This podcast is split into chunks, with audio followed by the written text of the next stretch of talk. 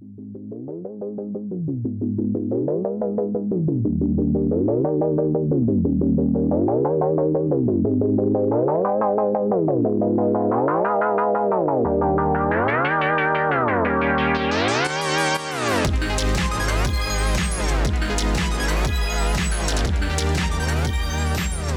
listening to the Seek First podcast for students with Stephanie Akiyama and Kurt Petershon.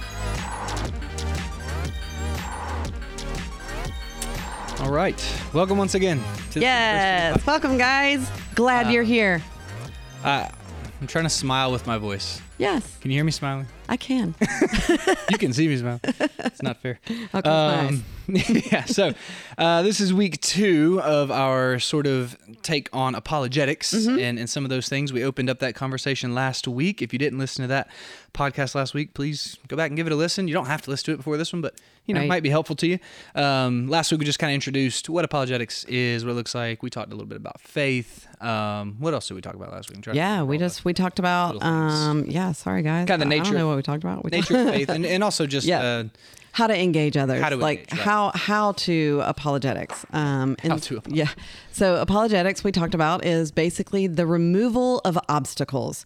Um we are not coming in saying that we can prove the existence of God. Mm-hmm. But we are saying that we can prove that it's reasonable Yeah. that God exists.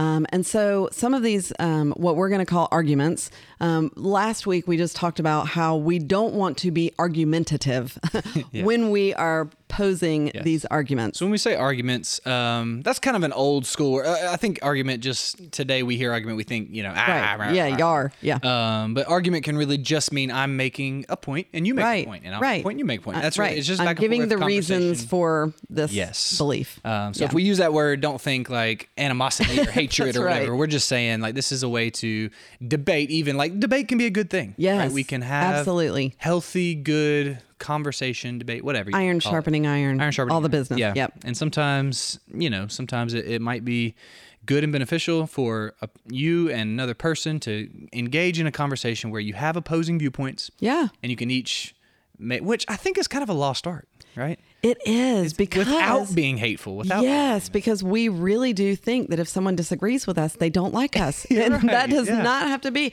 Like Kurt loves El Charo. I mean, it's okay. Oh, I didn't. know Yeah. I know. I, and we're still on the same podcast Well, because of know. unity. No, yeah, okay, so good. What do you like?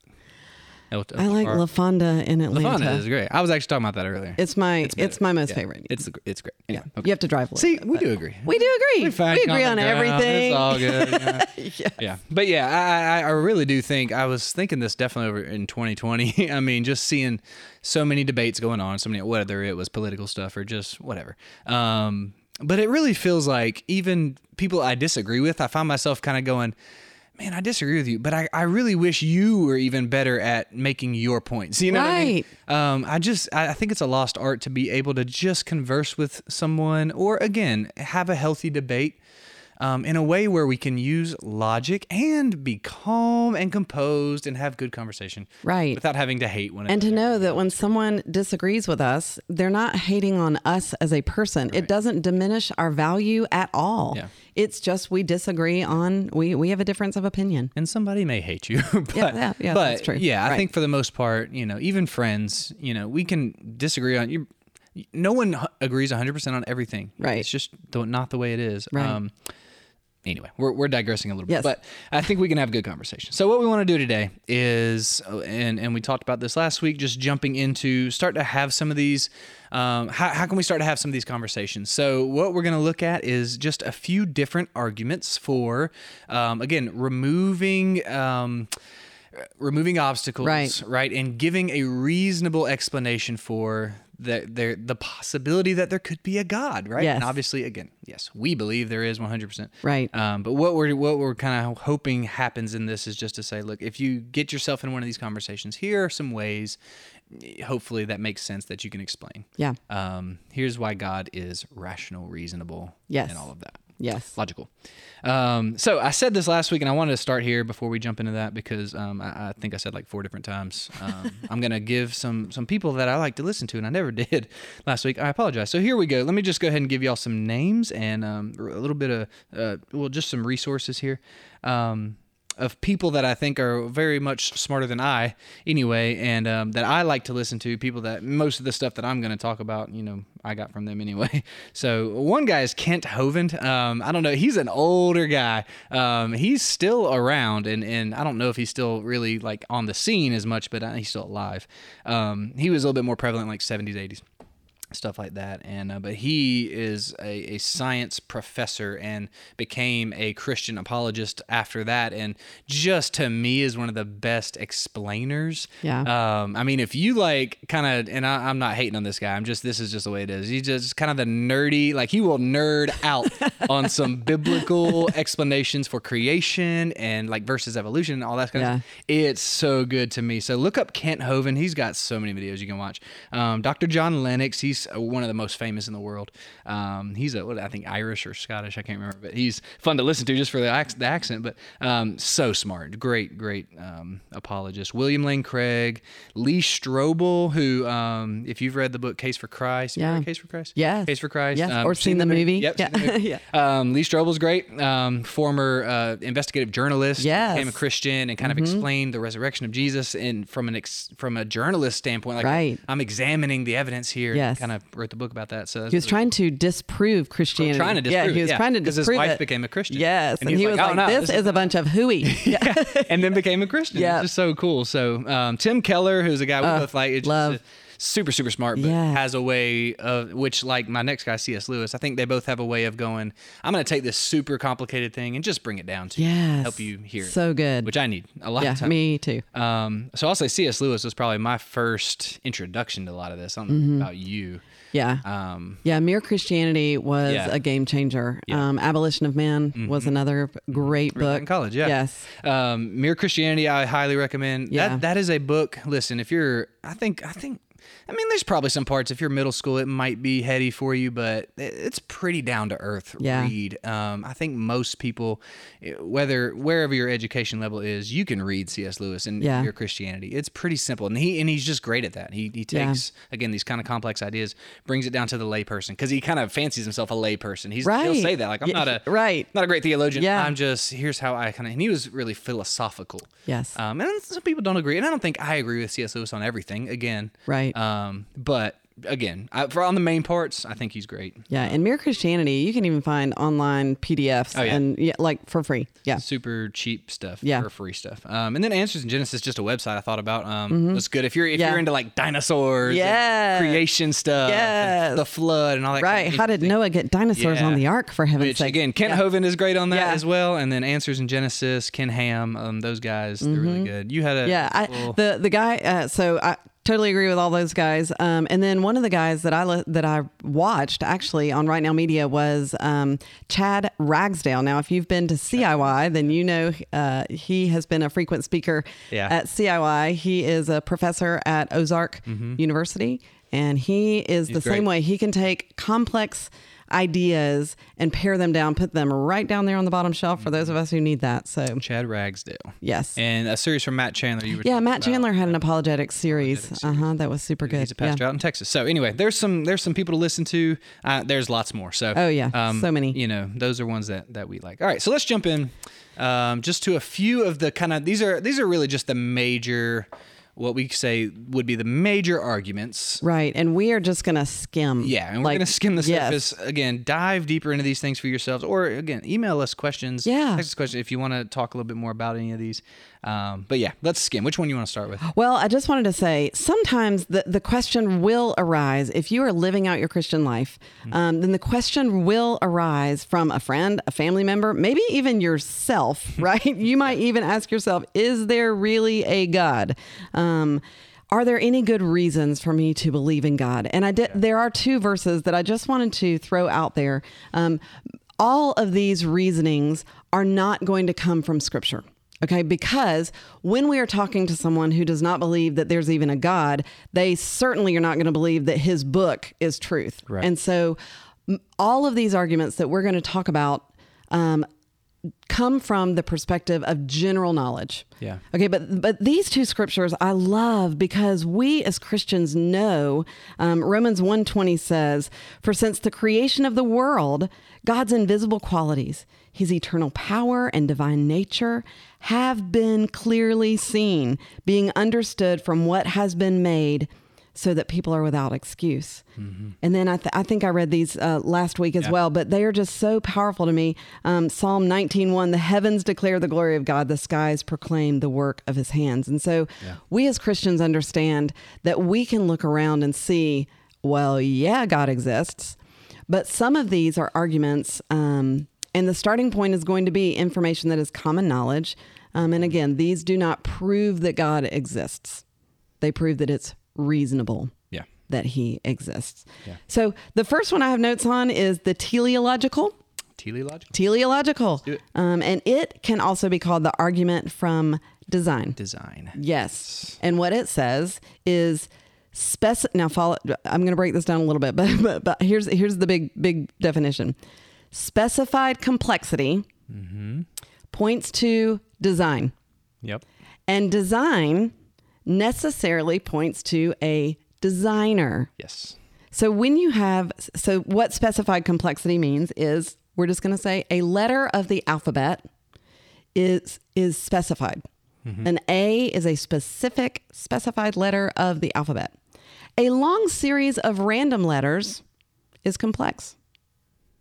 But a poem or a book or a tweet is specified complexity. It is taking specific things and putting them in a compl- in a in an order, right? Specified complexity, and those uh, when you put those two things together, it equals a designer. Right. It equals design, which equals a designer. Yes. So if you see, okay, so let's take an example. So Yes. again, this is the argument of design, the teleological argument, if you want the big word. Yeah. Um, but it just means design, right? This is Right. simple, simply put. Um, use like a book, right? So Mm-hmm. here's here's to kind of play that out a little bit. So what we're saying when we say this argument is, and again, this is a very famous argument, very very popular one. Um, that an atheist person might say, well, you know, I have no proof of there being any, you know, being that created or whatever. And we would say, okay, well, let's look at the universe and let's look at the the specificity of certain things and the the design of certain things and the way this complex universe and complex Right. systems and even the human body, all these things Yes. kind of work together. So you use the example of a book, right? Um, and I think I mentioned this last week too about because Einstein thought like this as well. Einstein, who was not a Christian, but Right. he um, who spent his life as a genius, kind of studying the cosmos, and he likened everything to a great library. Yes. right where like you said, a book. So not only one book being complex enough, if you walked into a great library and you just see there's million, you walk into the Library of Congress, Right. and it's just millions of books there, and and and in each book is millions of letters that make up thousands and hundreds of thousands of Yeah. words or whatever. Right? Every book in and of itself, every page on every book is super complex. Just a right? sentence. Just a sentence is so complex, and then every one of those books is in perfect place beside the exact book it's supposed to be beside, in the exact section that it's supposed to be in, on the exact shelf. with Yes, the, exact, the Dewey whatever. Decimal System. all these things. So you walk in and you see this. Now, it would be logical, it would be reasonable to assume somebody did this. right? There is A helicopter did not drop the books from the sky Exactly. and they landed like that. It Yes. would be, I think, I think it would be illogical, unreasonable Right. to assume this happened by chance. An explosion of the an alphabetical explosion happened somewhere in a paper plant. Like alphabet and paper exploded and out came the Library of Congress, you know. Yes. This big bang, maybe if we can use the term that I just made up. Right. uh, happened and uh, I did not make up the term big bang Yeah. um, happen, and then the Library of Congress. No, it would be logical, wouldn't it, to say, okay, so one, someone built this building, Right. someone made these shelves, Yes. someone organized them, and then put these books, who are also intelligently designed, Right. by authors, you know, put these books into rows and into columns and into sections and whatever, you know. Yes. that, that makes pretty good sense. Yes. So let me tell you from from a um, from a uh, I'm I'm trying to think of the word uh, from the way the world works. The way the world works. I cannot think of a word for that. The way A- the world philosophical. What are you saying? I don't. Know. No, it wouldn't be biological. Anyway, okay, we'll come back to it. We'll come back to the word after I give the explanation. Okay, listen to this, guys. And I'm going to have to read it because it's very specific. Here we go. Listen to this. Scientists have discovered at least 159 physical, chemical constants hmm. that are needed in order for life to exist. Yep. 159 of them. Okay, follow. Of these constants, they have to exist with exact precision at the same time in order for life to exist or to come about. Okay. A couple of these constants would be gravity. Look, okay, There's here we go. There's lots. One example is the ratio of electromagnetic force to the gravitational force. Uh-huh. Okay. The ratio of these two forces must be fine tuned to listen to this 1 to 10 to the 40th power. Now, let me explain what that means. Astronomical. Imagine covering every square inch of North America with dimes. After that first layer is put down, you put another layer down, then another one until you reach the moon, which is 238,000 miles up Of dimes. of dimes. But you're not done. You have to repeat that one, sorry, one billion times. It's ridiculous. then you're going to grab one dime, you're going to color it red, and you're going to have a random person pick that dime out for the first try.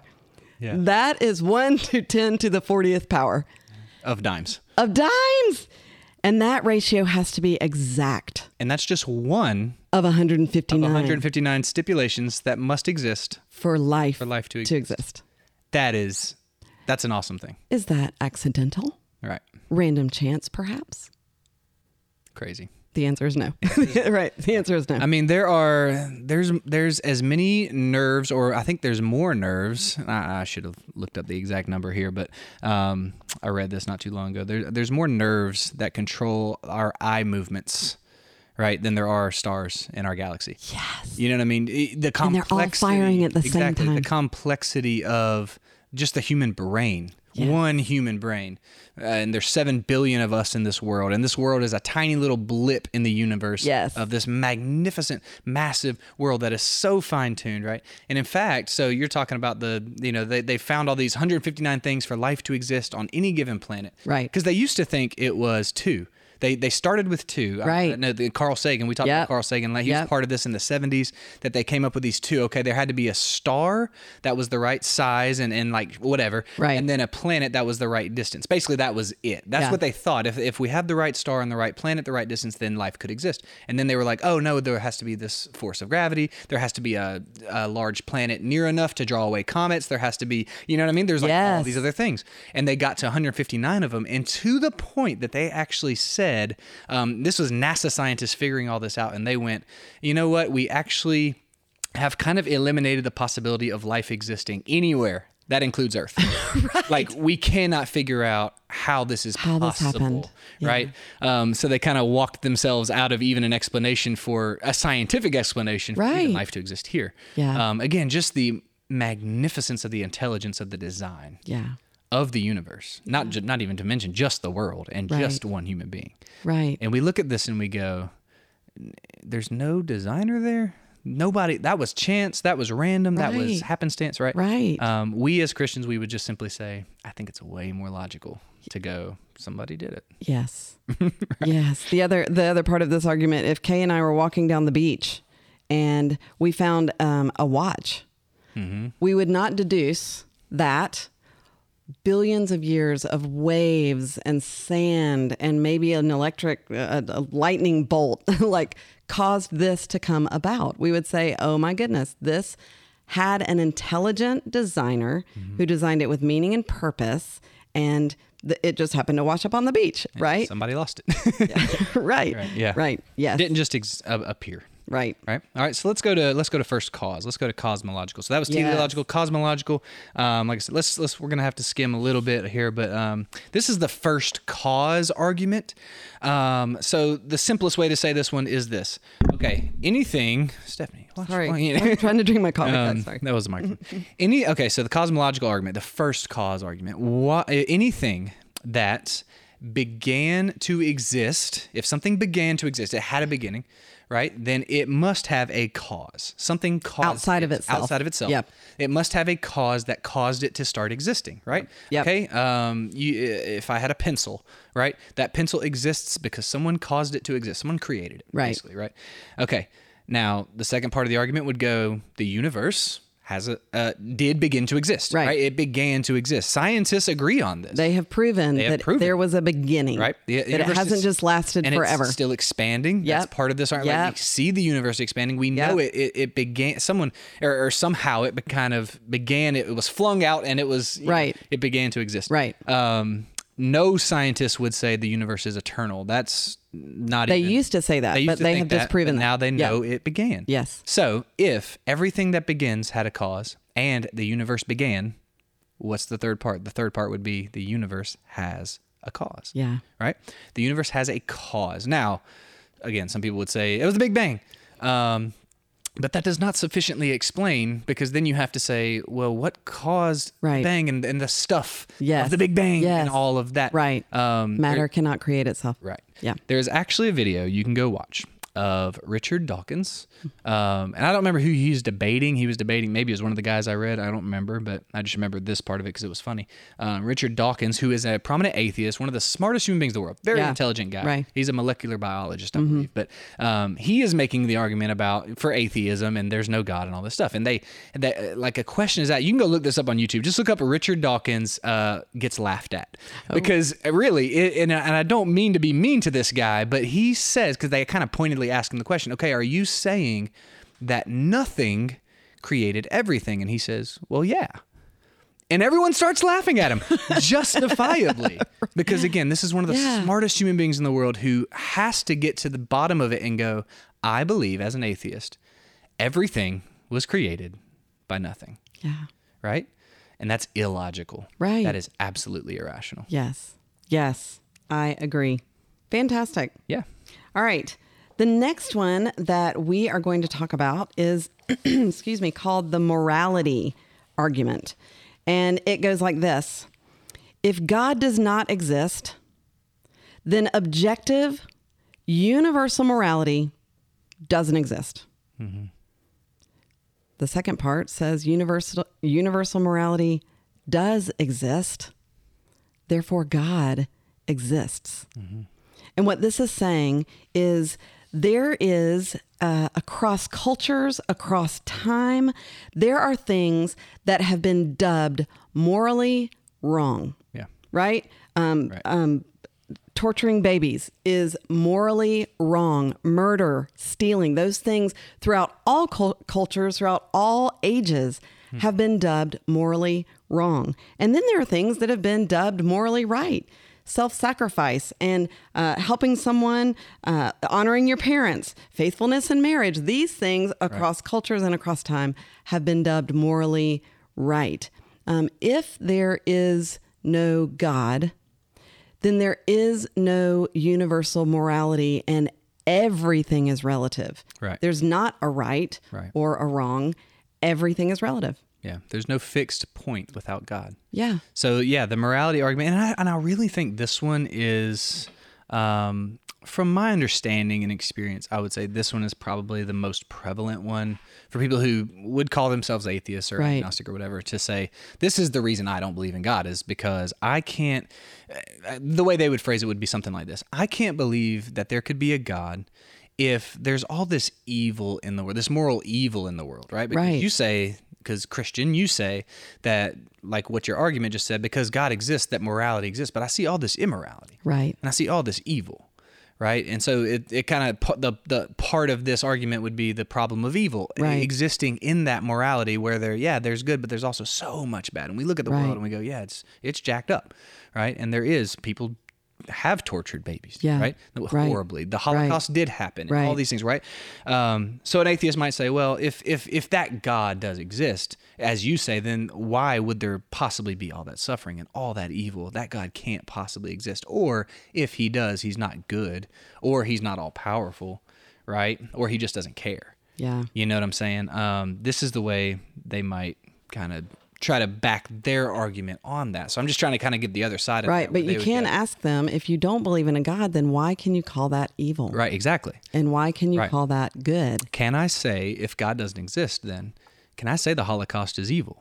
Right. And they'd be like, well, It yeah, could it's be evil because we all agree that it's evil. You know what I mean? Right. And you can say, well, It's yeah, Hitler, Hitler, didn't agree right. that it was evil, Right. You know, for one thing, but you know, as we, you know, the collective sane humanity can look at that and go, that is objectively evil. That is Right. wrong, no matter how you shape it. Yes. that is wrong. Why is it wrong? Because there has to be a real right. There has to be a real good. There has to be a real truth. Right. If that's bad and that's wrong and that's evil. Right.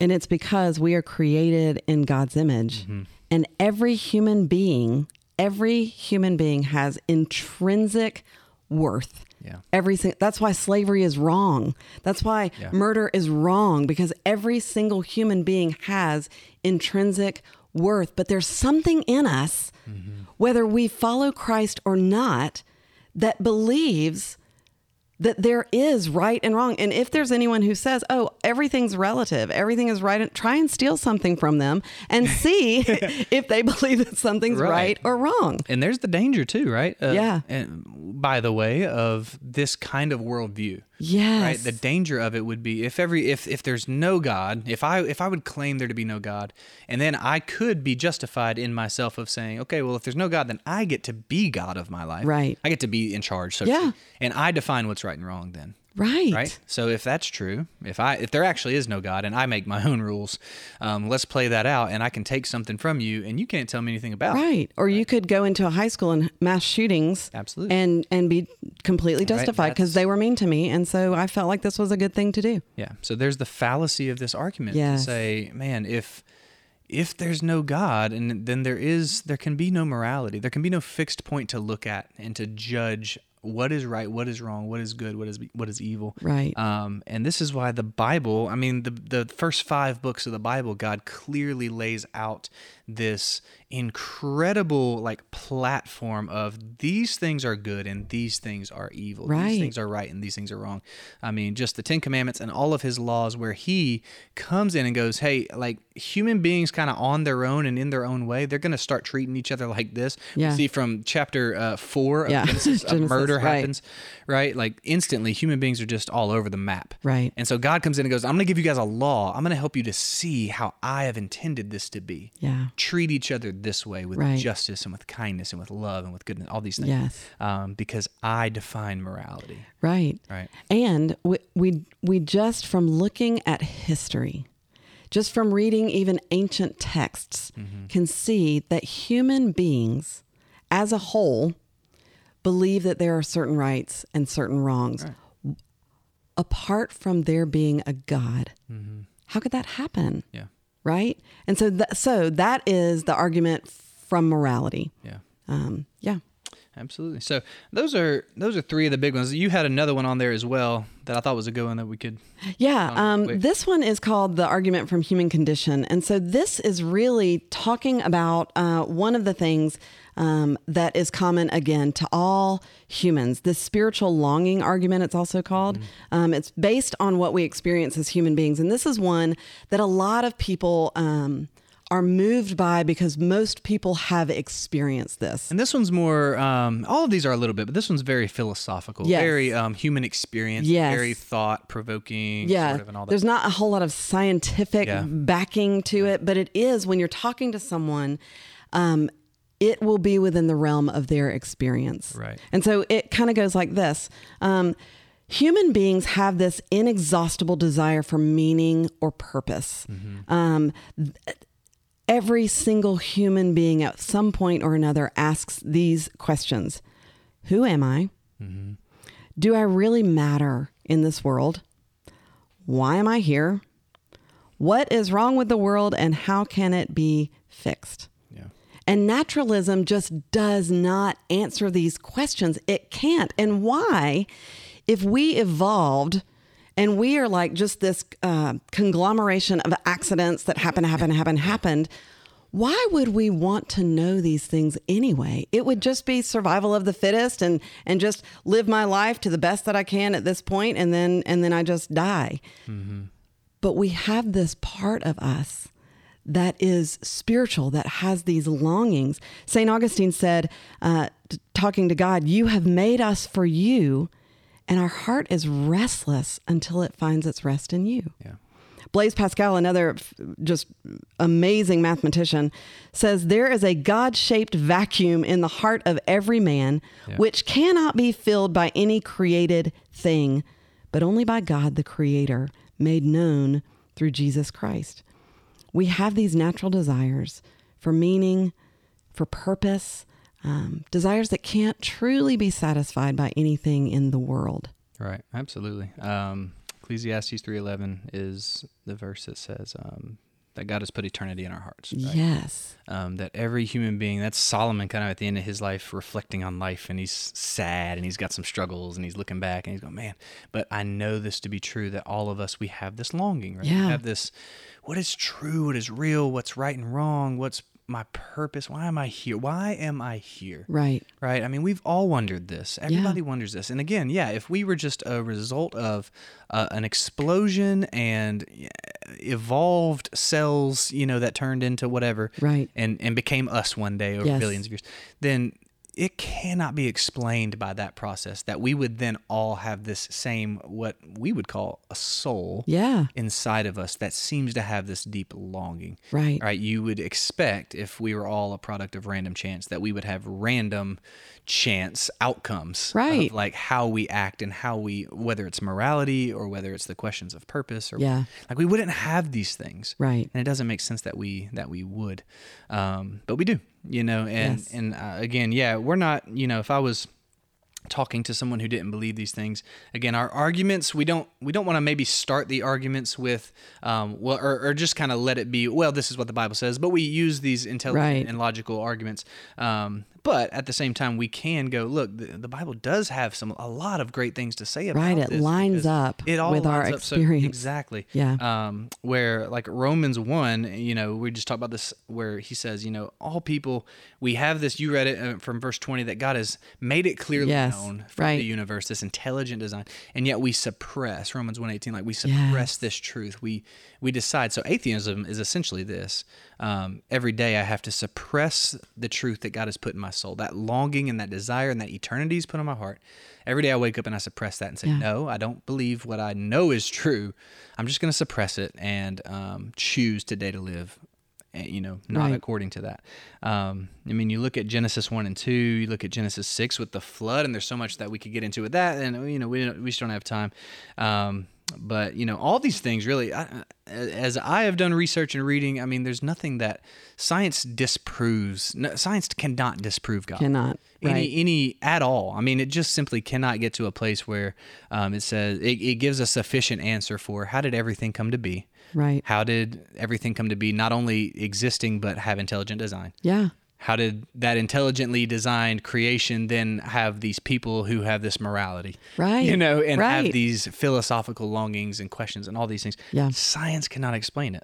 Absolutely. Um, and in fact, the more I read about these things, the more I find that science continually is sort of catching up to the Bible. Um, It's funny. It's, it, yeah. yes, it's they'll have a new scientific discovery, and we're like, oh yeah, that says that right there in Genesis. Yeah. Yeah. yeah. I mean, it's it's absolutely fantastic. So, um, yeah, you know, a lot of the stuff with like um, evolution. I know some people wrote, will wrestle with that. Um, we don't have time in this to get into all that. And and again, I think that stuff's very very scientific. And I would say, um, go to Answers in Genesis for things Definitely. about that. Kent Yes. Hovind, again, listen to these people. Yeah. Um, because they, I promise you, they'll give way better explanations than we will. Um, but I I think if you would kind of take some of those resources we named and go look up some of these videos. I know you guys love YouTube or whatever. Yeah. Um, there's even some great TikTokers that have some good videos on some of these things. So go look them up and, and do some research and just find, you know, I would encourage you, you know, think for yourself on that and let let what is logical and what is rational and what is Right. good and true kind of rise to the surface because again, I said this last week. I think I think Christianity and our God, I think, is the most rational, logical reality that exists. I mean, He is reality. He Right. is truth. And so Yeah. obviously as we dig into that, we're just gonna see him rise to the surface Yeah. every time. We're just discovering him. We're more and more of him. the more that we dig, the more more of him that we find. Absolutely. Yeah. Um, okay. Well, All right. we're for this week. I have a great C.S. Lewis quote Yeah. that I wanted to. Um, this will be my parting shot. Um, get with us. I love it. Uh, it says, If I find in myself a desire in which no experience in this world can truly satisfy. The most probable explanation is that I was made for another world. Yeah.